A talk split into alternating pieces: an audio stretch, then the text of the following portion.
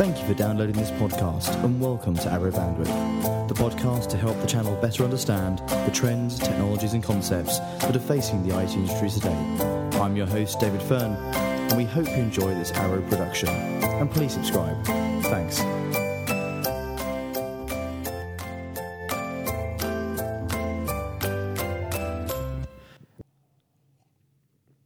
Hello and welcome to part two of our trends, technologies, and concepts. This is Arrow Bandwidth. Yay!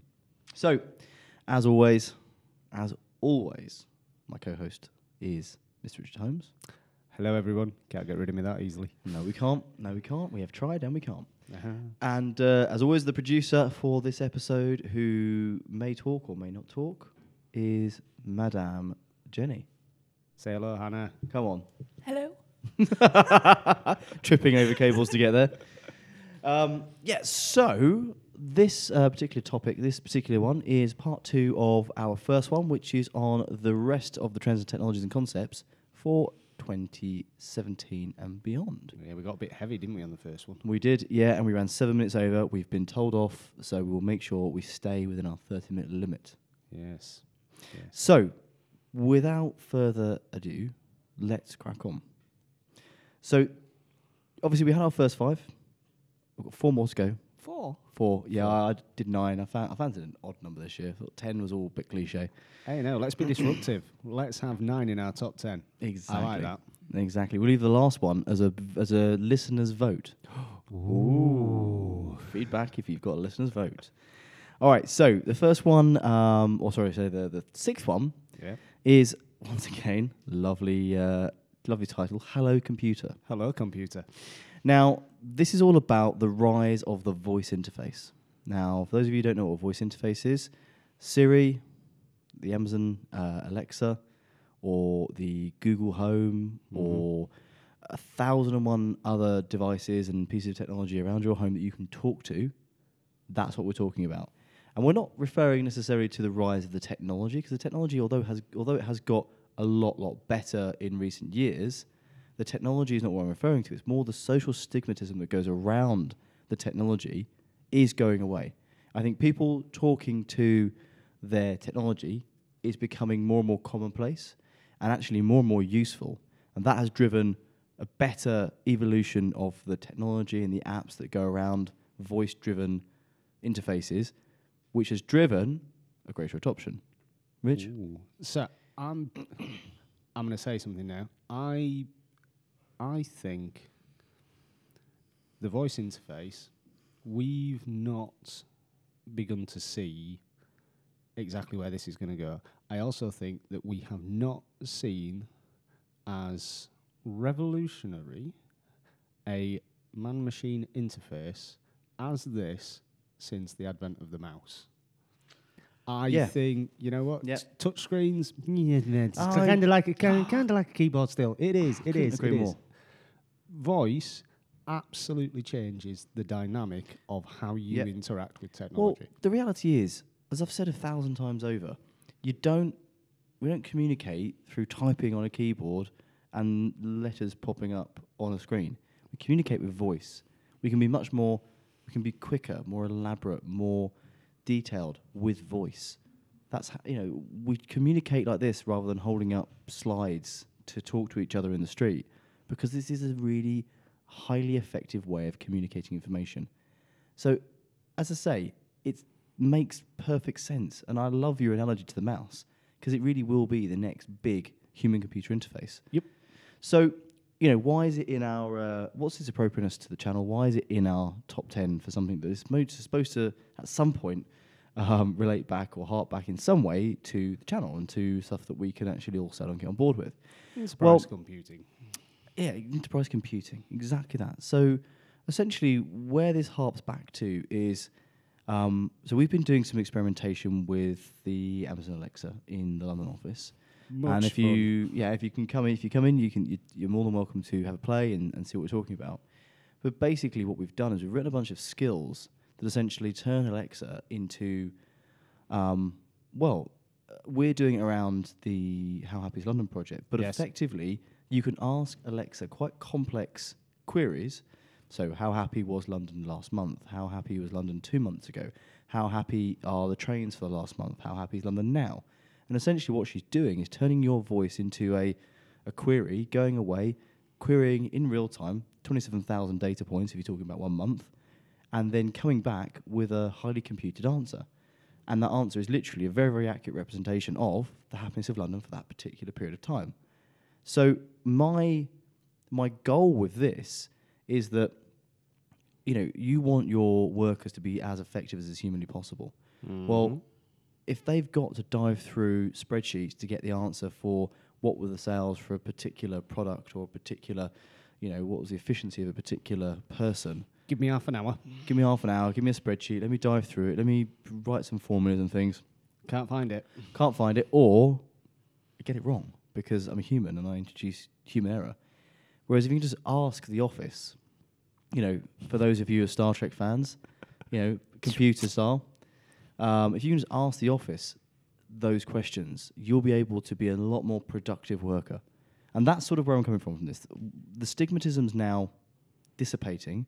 So, what can the technology offer us as a way to optimize the office? So, literally, you can just ask the office the question, and then because the, office obviously identifies, or the, the system identifies your voice against other people's voices, it will then drop the answer back down to your machine. So, it doesn't have to speak back so that everyone can hear the answer. You'll be able to speak relatively sort of locally, so you won't have to shout above everyone else. You'll just be able to say, room full of shouting people. Yeah. Hello, office. Hello, office. What's the uh, yeah? What are the sales for last month? No, so th- that's the whole point. It will be almost this personal assistant Yes. in, but this voice interface. So you know that was one of my big my big things, and I, I honestly think you know as we look to further optimize that incredibly expensive resource that is an office with people in it, Mm-hmm. how can we get further efficiencies?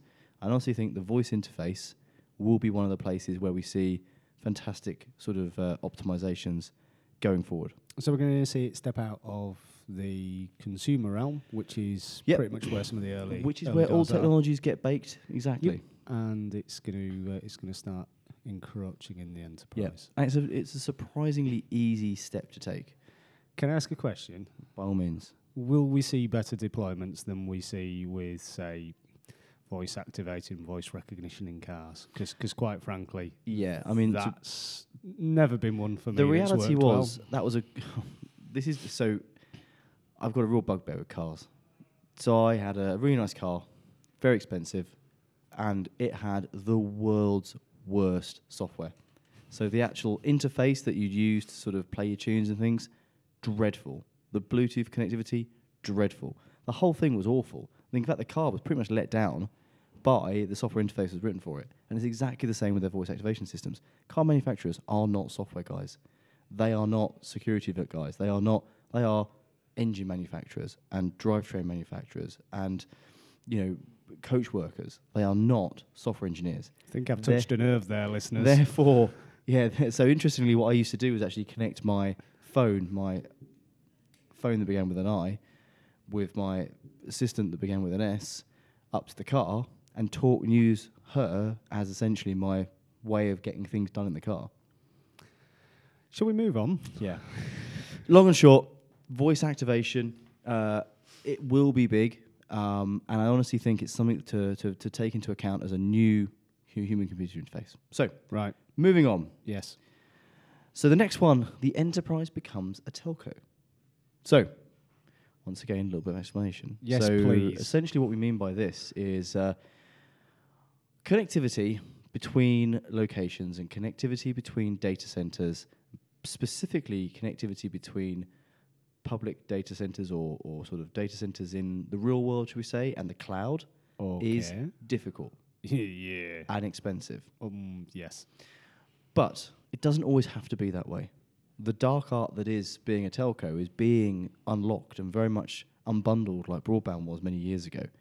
So what telcos are now allowing you to do is instead of saying, here's your piece of fibre, you want any changes, it's a hundred thousand million pounds ago. Um, Can I book a cross yeah, can, yeah, data can I book an, and I need an engineer, and it's going to be loads of money. Um, what we're seeing is the rise or the sort of the mass adoption now of what we're calling the software-defined WAN. So the software-defined wide area network. Essentially, Everything's been software-defined. is, and you know what? This is a technology that sort of has come about that was very much the preserve of the telcos, because that's the way they've been doing and getting the most out of their lines for a long, long time. Mm-hmm. But actually, is now starting to be unlocked by a lot of enterprises who are doing hybrid cloud deployments or inter-office deployments, and they're looking for the ability to take more control and give more flexibility, or even some, you know, and be able to scale up and scale down different apps um, utilization of an individual piece of fiber. And it's a really clever way because if you think about how you would do a software-defined network, where you might do microsegmentation, you might do QoS on demand, to be able to scale your network infrastructure to meet the needs of your applications, rather than having a very stagnant, non-flexible infrastructure. It's, it's, it's, it's pretty cool, and it's a technology that's coming on leaps and bounds. I, I think I see where you're coming from with this. I go back sort of five, seven years or so. th- There were there were networking vendors and appliance builders that, that did, I suppose, an element of things like that, like bandwidth management. Mm. Yeah, you'd, you'd take a nice purple or blue or whatever colour it was box, plug it into your network, and it would it would do exactly that. But there was no there was no algorithm, there was no process behind it other than what you set out as the parameters of, well, I will let this network traffic, which relates to this application through, and that will, we will always assure that it gets that level of performance bandwidth, and then Mm. we'll we'll do something similar here with this app, and then you know what, everything that's left that will get squeezed, and that will get used by everything else because that is not as mission critical as these two areas here. So what you're really saying is we've seen yeah an evolution of that sort of principle and approach expanded out of the enterprise, moving away from being an install of a specific appliance, but then also being able to gain a garner rather benefits like you've just explained there in hmm. a wider hybrid type context. Yeah. Exactly that. Wow. So you know, if you can software, if you're, if you think that software defining your sort of local network, your LAN, your Yep. local area network is is a powerful proposition. Imagine being able to literally treat your remote data centers because this is the thing, right? So one of my big things for 2017 is to stop referring to the data center as being something that's inside four walls in a physical environment in a rack, whatever you want to call it. But the data center becomes a loosely coupled um, collection of resources that perform or deliver a service or an outcome to a business. So your data center could be a combination of cloud, public cloud, private cloud, Yeah. you know, legacy systems, services delivered as APIs. It could be a whole plethora of different um, mechanisms that are all working in unison to essentially deliver an outcome. It doesn't necessarily have to be one rack of servers and networking and storage in a location. And I think that's probably one of the biggest differences for me between where we are now and why we need these sorts of technologies to because to to take advantage of those technologies in an enterprise deployment where you are where you have huge loads where you need to guarantee levels of um, service and guarantee level of latency that is done in varying workloads by having software defined WANs. Right. So in essence, all the disparate systems and resources in your enterprise, outside your enterprise, you own, you use from contractors, you use from public cloud providers. Hmm. Everything in essence, you start to view it all as a single platform. Yeah, it becomes essentially your data center is not what you thought it was two years ago. Your data center is essentially the collection of resources you use to deliver a business outcome. You might have multiple data centers. You might call them service-oriented architectures. It doesn't really matter. The data center is no longer the locked-in, you know, security, you know, security secure rack in a hmm. in an air-conditioned room. It is now very much that loosely coupled, and this almost brings us on to you know a term, composable infrastructure, which is where we sort of layer on a level of infrastructure as code on top of that to really bring a level of flexibility Yeah. to that loosely coupled group of services and and systems that creates that virtual data center. I'd whistle, but people will find it painful. Yeah. Talking of platforms, shall we move on to the next one? Yes. So the next one is, and it sort of comes on from a lot of things we've just spoken about, the infinite platform. Infinite, infinite. infinite. I've been dying to do that ever Thanks, since I read that. Thanks, buddy. So, um, all right. So this one's an interesting one. Now, I I started off quite liking this term, but then it got used to death and back again, and now it has absolutely no meaning. And that's why I've decided to make one of my trend, like one of my concepts, the infinite platform. So we have a concept of He's the going to take it back. He's going to lay claim to it again. Yes, we have um, we have this concept called the first platform, Yep. mainframes. We have Yeah. a concept called the second platform, which was client server computing, or the, the the start of essentially distributed commoditized silicon. We then have this thing called the third platform. Some people are talking about the fourth platform, and I even heard some complete nutter talking about the fifth platform last year. And I nuts, other nutters are available. And and you know what? When computing was moving in 15 or so the theory is that the first platform was essentially came into existence um, the first platform came into existence in 1950 roughly second platform if you I'm, I'm literally sort of paraphrasing wikipedia here um, came into existence in about 1980 so that's a 30 year increment yeah. Third platform came into existence around and about 2010. So, you know, you're seeing 30, 25, but then the fourth platform was essentially come in in five years, supposedly. And then the fifth, and we're just going to continue on this ridiculous sort of um, assault on the senses of these ever evolving, ever more complex and ridiculous platforms. So let's, and- let's and I'm park fed the up. fifth. Let's park the fifth one for the minute because I don't Yeah. even think my, my tiny little brain's ready for this one. Fourth platform. Let's go back to that.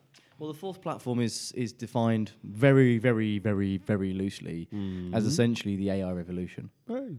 So AI, augmented reality, that sort of very, very, very deeply, highly contextualized, highly personalized experience. So Right. third platform was social media, was IoT, was cloud. The fourth platform is where we're going to see AI and um, virtual reality, augmented reality, that sort of, and and the personalized. I'm going to put in there as well the personalized experience. So the ability for organizations to not give you a sort of uh, macro sort of view of the world, but to give you a very, very, very highly refined micro view of the world, your view of the world. It'll Right. be that I can't remember the film now, but somewhere where someone walks into a shop, and essentially the shop immediately knows who they are, and then essentially says, "Oh, welcome back, Mr. Fern. You know, you last time you bought these, they're on offer at the moment." Da-da-da-da-da. Literally, like just me in the whole shop. So essentially, that's supposed. Isn't that essentially what those Amazon shops are doing? The Yes. Amazon supermarket. Yeah, yeah, exactly. So because the, you know taking that online experience and bringing it into the world. But look, I'm almost promoting the blam blinking platforms. I'm trying to disrupt them here.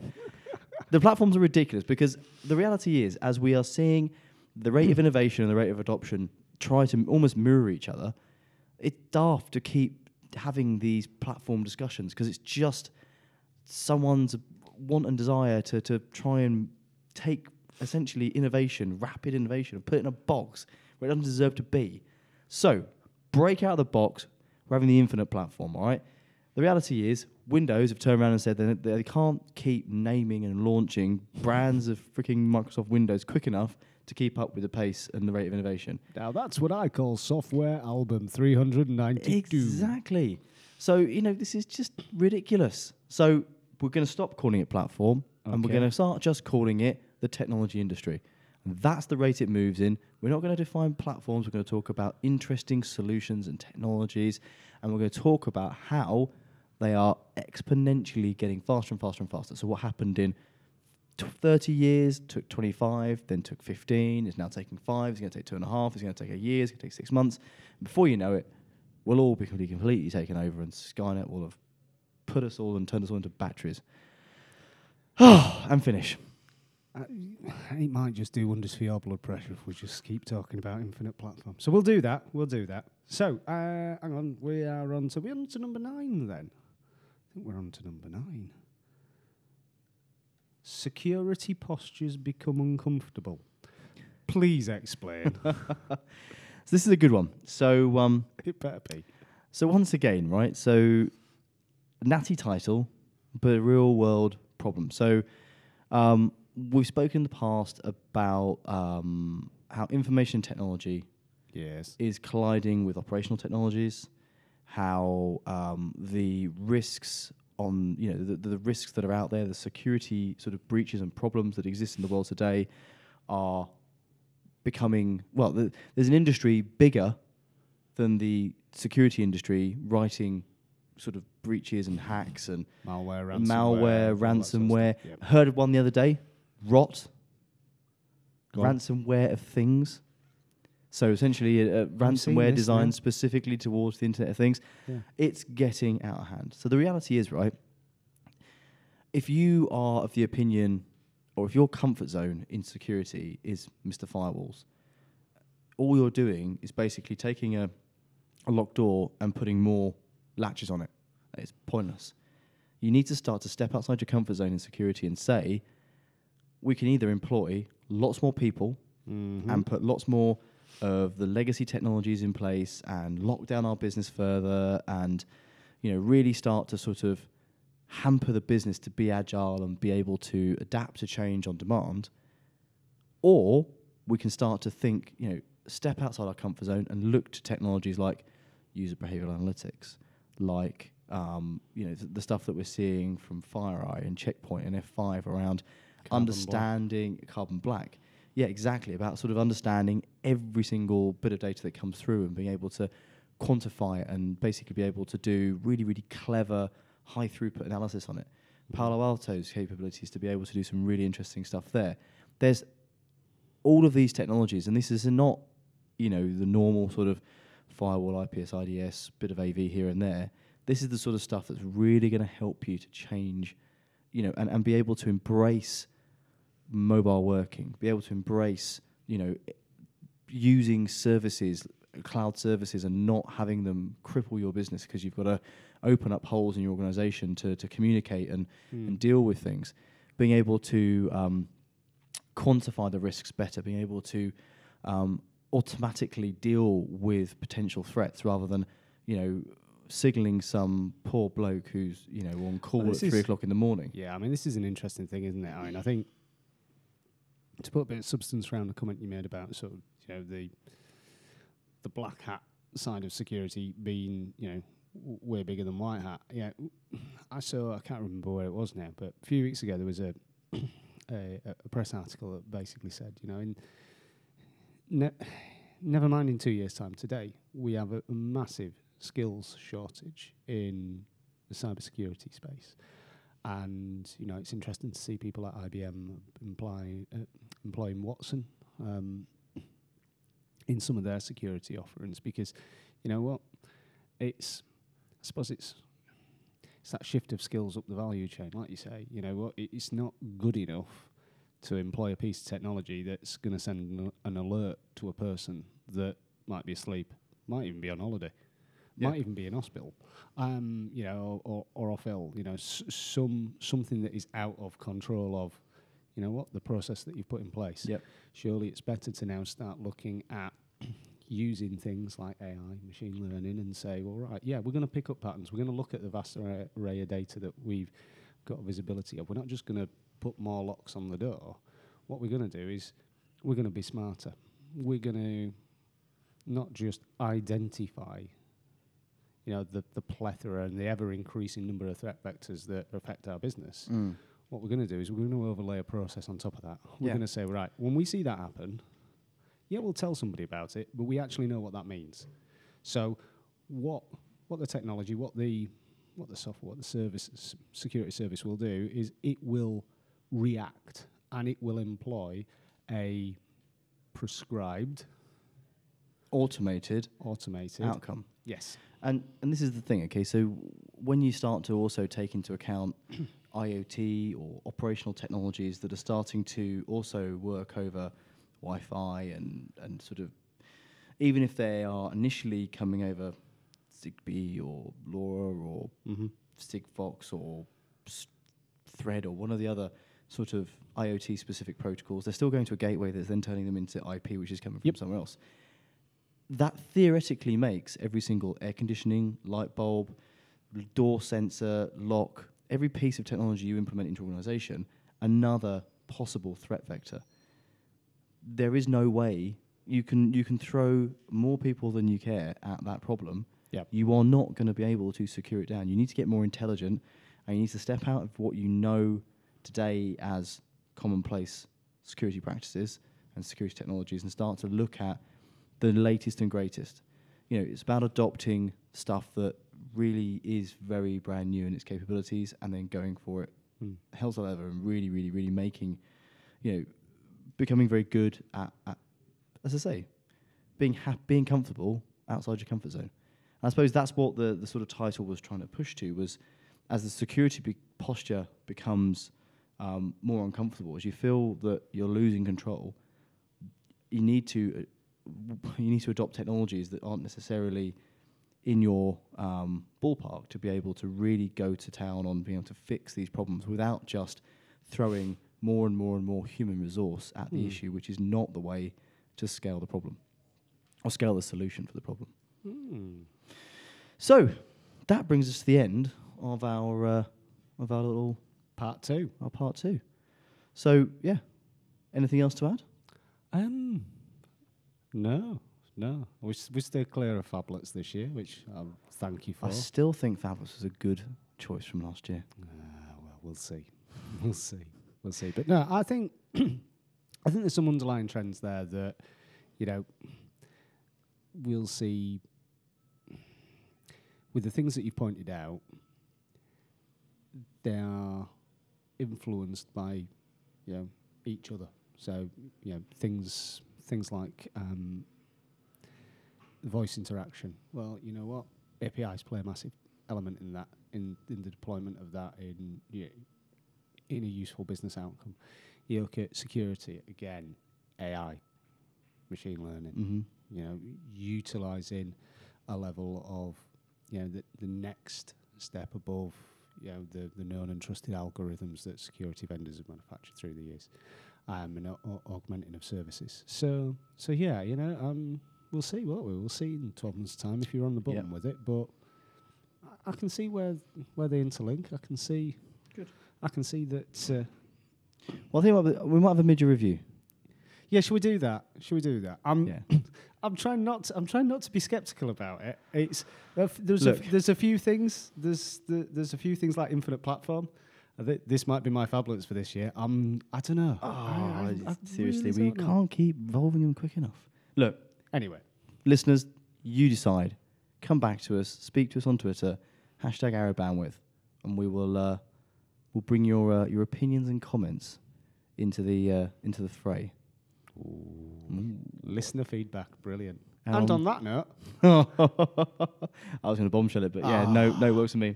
All right, thank you very much, Rich, thank you, David. and uh, thank you, Hannah, and we will speak to you next week. Take care. Cue the music.